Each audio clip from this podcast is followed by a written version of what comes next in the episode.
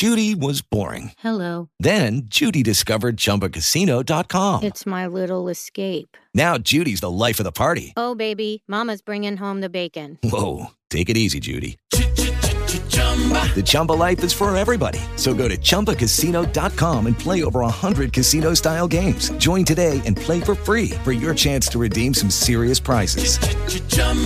ChumbaCasino.com.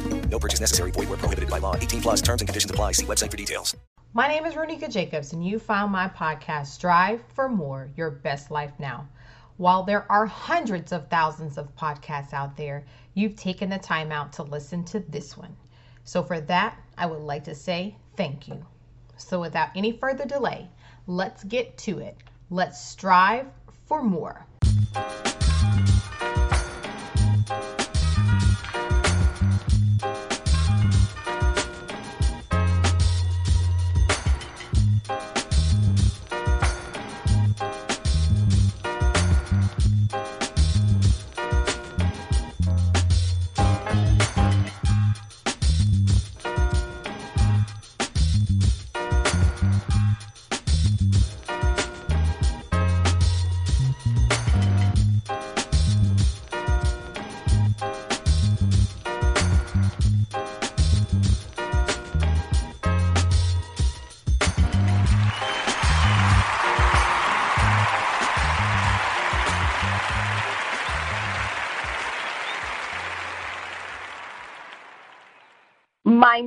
Guest, Stephanie Raffelock, is helping women strive for more as they transition through the midlife years.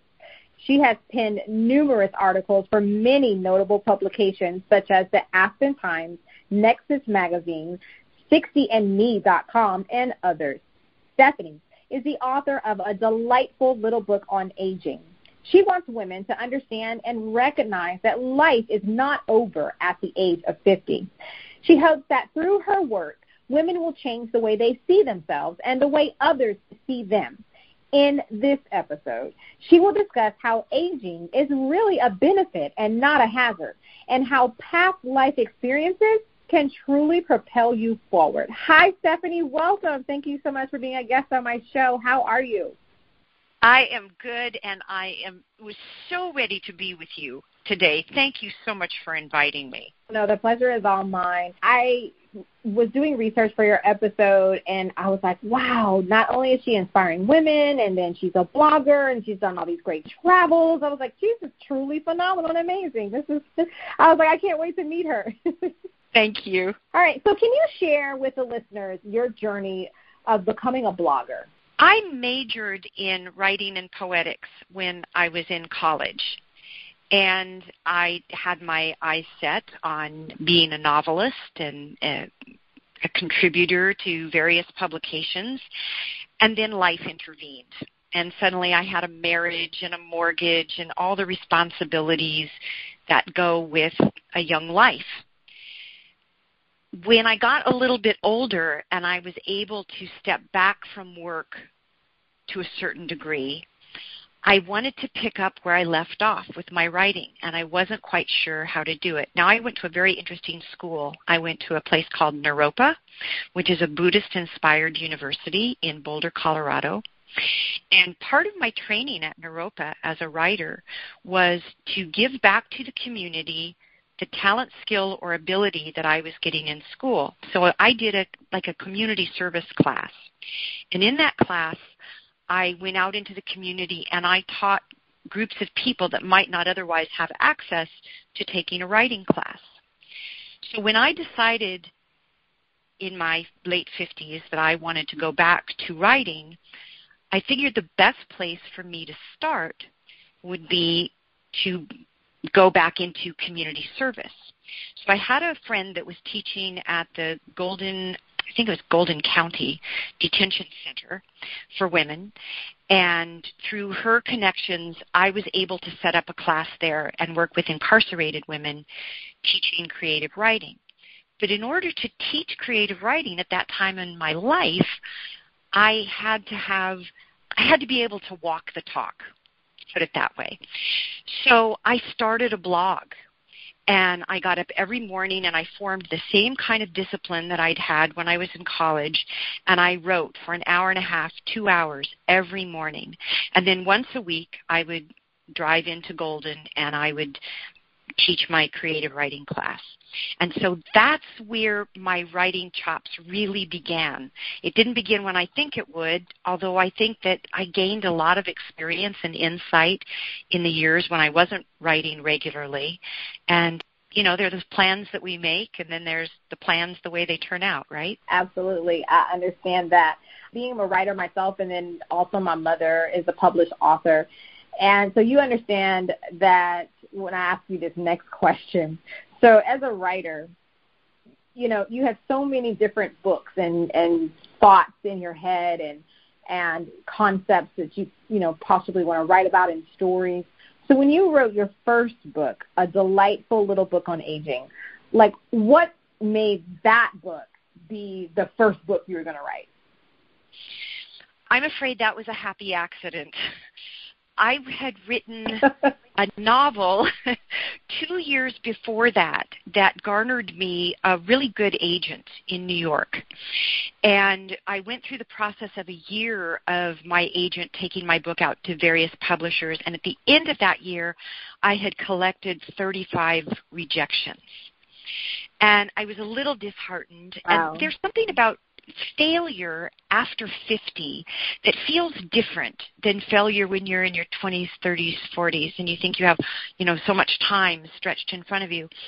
And so I said to a, a friend that I was doing some work with, I said, I just, I don't know, maybe I'll just do a compilation piece, just something. I feel like if I stop, I'm going to give up. I just feel like I have to do something. And she agreed with me. She thought a compilation piece of some of the articles and blog posts that I had written over the years about aging would be nice. And I said, yeah, I, I just want to write a delightful little book on aging.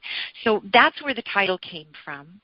And that's where the book came from. And it's a, it's a small coffee table book that's insights and musings and stories and essays about the aging process. I think it's more difficult for women than it is for men to hit a certain age and find their value and their worth the same way they did when they were in their 20s and 30s, but now at the other end of things. No, I can understand that. As a woman and as a mother, as a professional, and just just as a person, I can definitely right. tell you. I've had these experiences and I've had these failures, and I can say that I, as I get older, some failures don't really seem like failures, and I start learning from them, and they, you know, I use them kind of as a springboard. But then other times I feel like, gosh, you know, I knew better. so how can women you say women can use their life experiences to to propel them forward. So what do you mean by that? Well i mean you sort of touched upon it in in what you just said. And and that is that success most success is built on the back of failure. That failure isn't a sense of losing. I, I sort of hate that whole winner loser thing. It's just that you need to correct your course and so most success is built on the back of failure. That's the first thing to recognize. The second thing to recognize is none of us knows how much time we have, whether we're 75 or we're 25. 25 year olds die young sometimes. Sometimes 75 year olds live till 95. So I think what's important is that we hang on to our dream and not let us let ourselves be swayed by the number of years that we've racked up. And let the experience of life move you forward. That now at I will be 69 next year. So now at this age I have life experience that I couldn't have possibly had the psychological insight or the spiritual insight at 25 that I do at this age.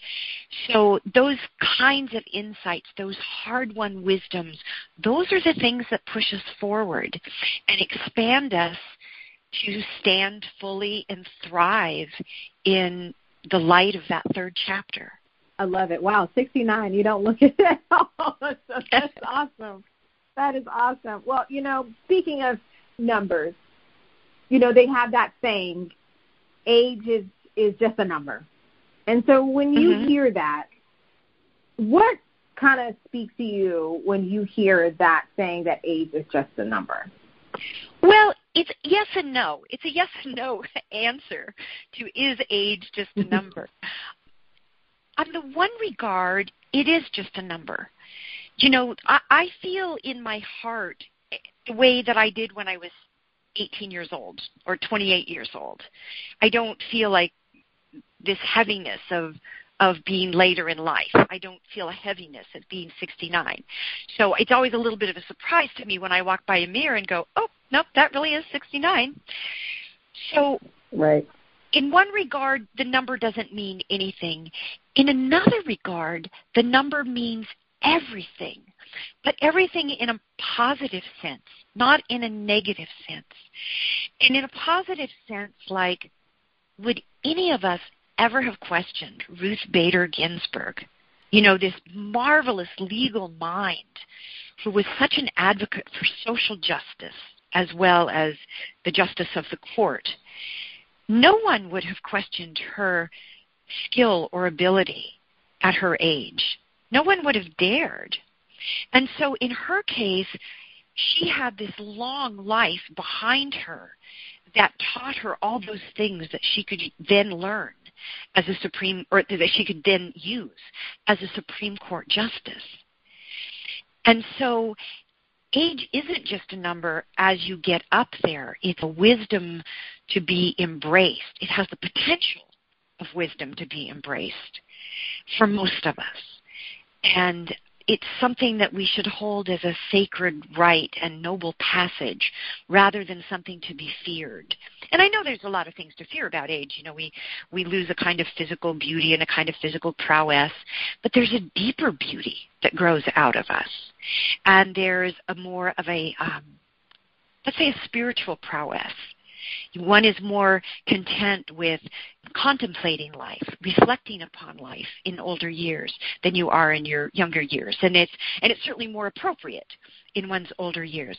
So yes, in some ways, age is just a number because inside of yourself you just kind of feel the same all the time, and age is not just a number because there are gifts that come with with aging and getting older that we should all learn to recognize and and value and let inform us. Wow. And you mentioned Ruth Bader Ginsburg. Yes, one of the most phenomenal and great legal minds in our history. I, I will have to agree with you with that, and it's very sad Yeah. of her passing a couple of months ago. So, in speaking of that, I've noticed that with women, that emotions, like our emotions, are challenged more so than mental capacity. Why do you think that is? Well, a couple of things. I think that women are the the containers for emotion. We we hold the tears of the culture. One of the funny quirks that I've noticed about getting older is that I weep much more easily. I don't try to hold back tears and I don't apologize for my tears anymore. There's a news program that I watch in the afternoon sometimes with uh, Nicolle Wallace and she does a 10 the last 10 minutes of her show are about people who have died from coronavirus.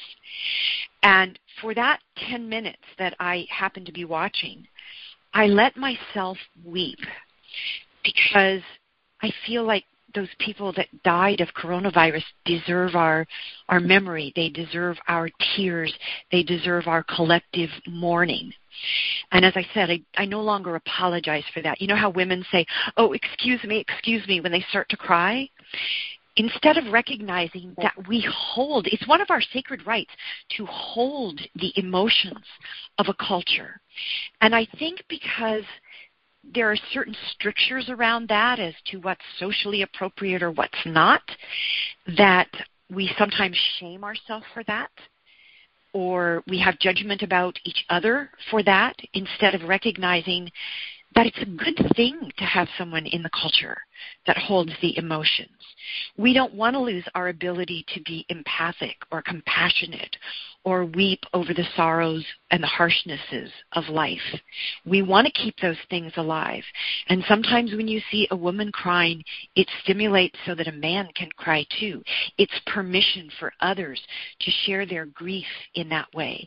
And grief is a great transformative force that also pushes us forward. So rather than running from it, we need to walk right into it. Powerful. I love that you said that we are the containers of emotions. Wow, that was that's powerful, Stephanie. Very, very powerful. Just wanted to mention one thing about the emotions. I watched the vice presidential debate, and I noticed that after the debate, there was a lot of commentary about Kamala Harris's, you know, did she smile too much? Did she not smile and, You know, did she make faces? Did she maybe not have enough expression.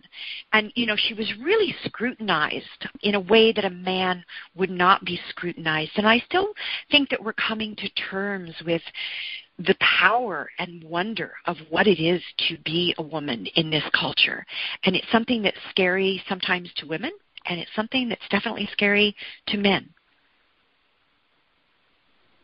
I agree with you. I do remember uh, there were several memes that came out, yes, about her faces on, on social media. And the fact that did she hold back on her attitude or did she have too much attitude? I know um, right. President Trump commented that she once again was a nasty woman. you know, so he, it was all about demeanor and attitude, most definitely. Well, you know, at this point, it doesn't matter. We're a month out from the election, right? And Biden and Harris had a wonderful victory. And yes. so now Kamala Harris is our newly elected Vice President of the United States. But as we've been talking about middle aged women, she's in fact a middle aged woman. So, what work do you think needs to be done to shift the perspective of middle aged women? Because it seems like now being a middle aged woman, you're it, it doesn't mean that you're old. It's like you're really in the middle and thick and spice of your life. Yes, I think it's probably one of the more creative times in a woman's life, and especially if she's on the other side of motherhood and the other side of menopause. You know, menopause is kind of a I look at it as a spiritual bridge that leads to that third chapter, and it's just such a juicy, creative time. First of all, I think women, we have to start seeing ourselves differently. We have to stop seeing ourselves as being used up or irrelevant or insignificant or invisible. If we are having those feelings, my my gentle suggestion is that's a call that's coming from inside the house. And so we have to take care of our own house first and say, I am not those things. And I am in a transition time because that's what midlife is. It's transitioning to the elder, wiser years. That's first of all. Second of all, I think that we can't be afraid to seize upon those educational moments, what Barack Obama used to call teachable moments. That it's all right for us to correct someone. Now, I thought that Vice President Harris did that beautifully when during those debates when she sought she saw that teachable moment and she said to uh, then Vice President Pence, Excuse me, I'm talking now. There wasn't anything mean about that. There wasn't anything off about that. It was simply a statement of fact, and it was a correction instead of retreating into a kind of coy little girl, oh, sorry, I didn't mean to interrupt you, which is kind of cute when you're, you know, 15, but not when you're 50 and about to become the second in line for leader of the free world. So I think it's those two things that we, we deal with our own attitudes about ourselves and how we see ourselves, and then we deal with how society sees us and seize upon those teachable moments. Stand in the light of your truth. Be proud. Speak your truth and don't be shy about that. And if you stumble and fall and lurch a few times, learning to do that, you probably did that when you learned other stuff too.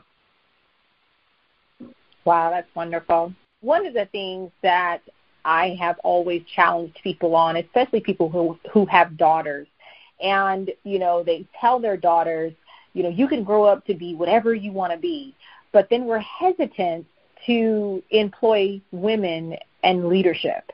And so I always question that. Like you tell your daughter, do you really tell your daughter that? But do you really believe that? You know, because if you're not going to trust that a woman can lead the country, then how are you able to tell your daughter that she can grow up to be whatever she wants to be, right?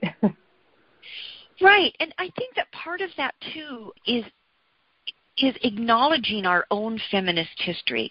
You know, we have a collective feminist history that we can trace back through the decades and find Susan B. Anthony and Gloria Steinem and all the great things that happened along the way.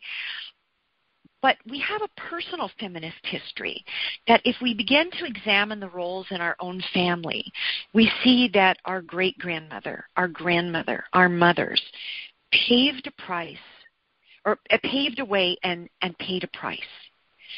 And we will do that too, as much as we want to handle, you know, pass that torch to our daughters. We may not pass it with the full confidence in ourselves like that which you just described. So I think it's good for all of us to to trace our our feminist history a little bit. I have a story that I like to tell about my mom she was pretty much a single mom for all intents and purposes when she was raising me. And she had a job at a local sporting goods store. They had like two or three sporting goods stores. It was in the day before chain stores. And she was a she worked in the collections department. And she'd been there about three years and one day they got her an assistant and it was a guy. And after the guy had been there about six months and she was very happy to have someone help her with her work, she discovered that her assistant, who had only been there for six months and she'd been there for several years, was making more money than she was. Now, this is in the 60s. And she went to her boss and, and she said, Why is he making more money than I am? And her boss said, Well, Cleo, that was my mother's name, Cleo. Cleo, he has a you know, a family to take care of. And my mother said, Yeah, so do I. And so she did the only thing, the only action that was really open to her in the 1960s, and that was she quit her job in protest. That was really all that was available to her. And I remember her telling me the story, and even at 11 years old, it's like, I got it. Men and women are treated differently. And yet, I never forgot the story as I got older because I didn't falter for it, but I found courage in it, and I found inspiration in it. It was like, wow, you were the sole breadwinner for us. And yet, you quit your job because you had to have some mechanism to make a statement. So she paved a way and paid a price. And that's part of my personal feminist history. So I think all women have those stories in their family, and it, we would do well to either have a grandparent, a grandmother, or a mother tell us those stories so that we can take them and hold them in our hearts too. It becomes part of our legacy then too, and part of what we pass on to our daughters. No, I couldn't agree with you more. My grandmother, I think, and I, I don't think, I know she is definitely responsible for making me the woman that I am today. I mean, I can remember wow. watching my, and I mean, and as an African American woman, she purchased a home in in the 60s on her own. Her father would not co-sign for her, and she was able to go to the bank, talk to the bank, and then she convinced, I guess, the you know the loan officer or whoever it was at the bank, and he was a white man. But I guess they trusted her enough because she was an educator. She was college educated. She was a teacher, and she, some kind of way she convinced. Uh, she was divorced at that particular time, and some kind of way I guess she convinced the bank to allow her to purchase a home and you know that's unheard what year was right? that? I'm not exactly sure what year exactly that it was, but early 60s because I know my mother was born. I think my grandmother remarried maybe around 64 or so. So it had to have been around like 61 or 62. So you know the laws of the country at that time, and I can't even say that they were laws really. It was like let's just say the rule of thumb was that you didn't grant credit to a woman unless she had the signature of right. a male relative on the document. Right. And it wasn't until 1974 that the Equal Credit Act was passed. So your grandmother was way ahead of her time. And she must No, have been absolutely. a smooth talker. Yeah. Right.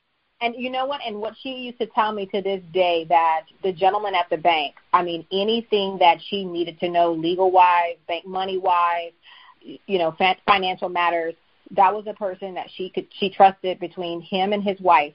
And she went to her to both of them, became really great friends with them over the years, and they, you know, kind of helped her build her credit, just build a financial profile. I mean, so even not just aside from being a woman, but just being an African American woman, you know. And I've watched my grandmother own multiple businesses, you know, own businesses and then sell them. And I didn't know at the time, you know, what that meant to start a business and then sell it because I always kind of was like, well, why are you selling it?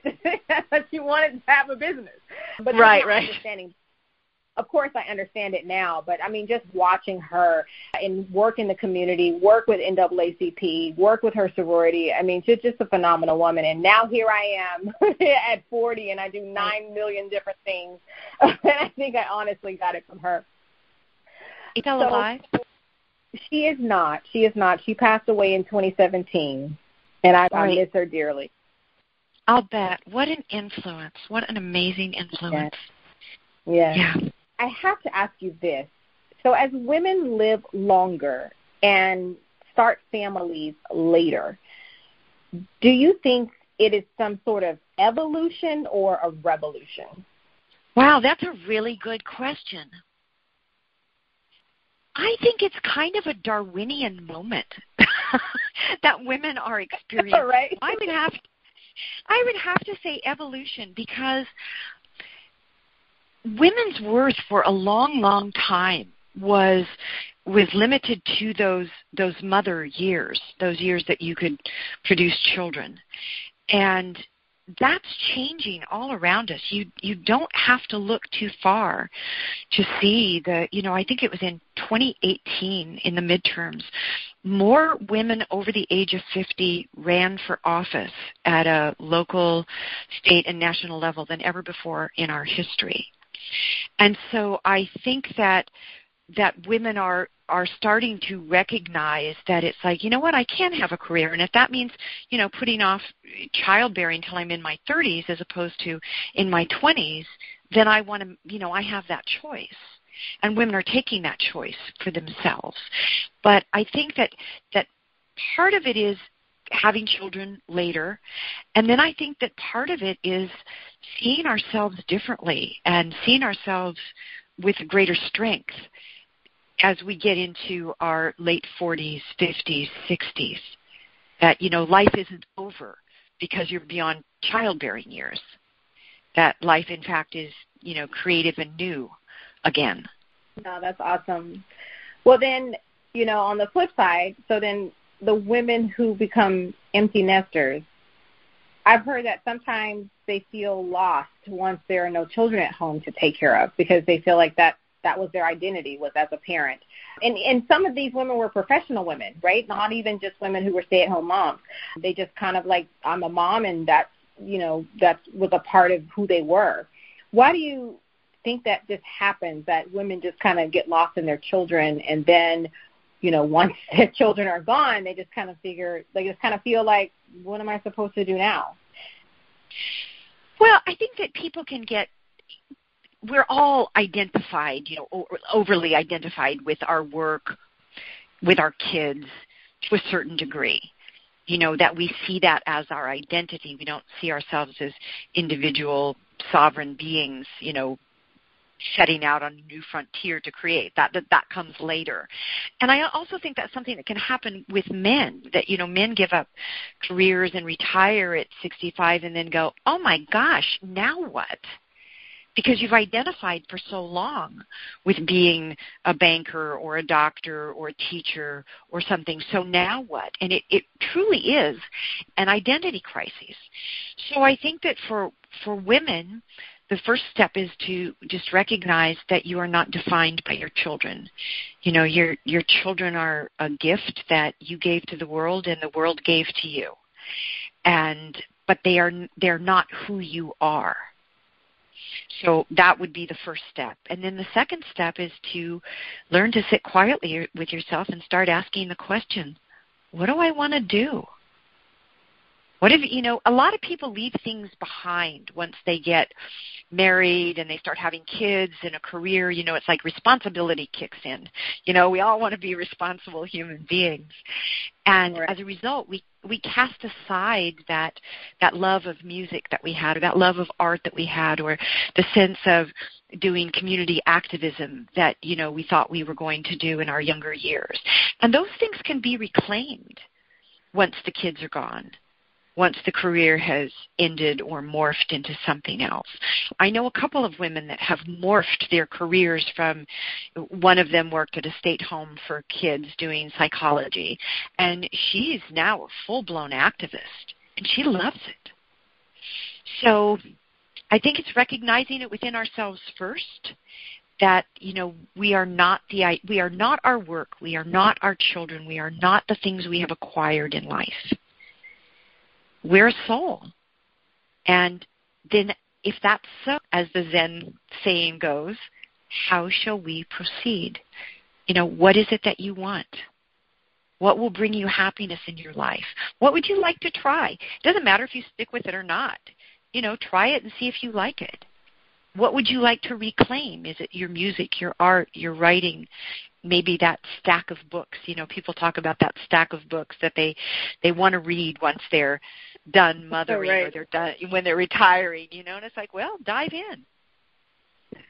Mine is just a bunch of titles that I've purchased on my through Audible credits that I just oh. have. yep, I can relate to that. I can totally relate. Right, that's how we moved along. right. Well, Stephanie, thank you so much for your time. Oh my gosh, and you when once you you know, talk about our souls. You are a beautiful, wonderful soul. Thank you so much for, you know, being a guest on my show and, and spending a little time with me and my listeners. You are truly phenomenal. I have one last question. What's the okay. best piece of what's the best piece of advice you have ever been given? Boy. You know, my mother gave me a piece of advice when I was in my 40s, and I had asked her, Do you have any regrets about your life? And she said, Well, I wish I would have left my dancing shoes on a little bit longer. And I hold that dear to my heart. I will tell you that last year, before all this COVID stuff happened, my husband's 50th high school reunion came up. And we did something we had always talked about doing but never had the courage to do, and that is we signed up for dancing lessons. And I oh, think wow. I want to leave my I want to leave my dancing shoes on for a lot longer. And even if it's just dancing in the living room, sometimes I go out and I dance in my yard. I don't know if my neighbors can see me or not, but who cares? well, thank you so much for your time. I really appreciate you. Can you do me a favor? Can you let everyone know how they can purchase a copy of your book? And as a matter of fact, you have a new book coming out soon.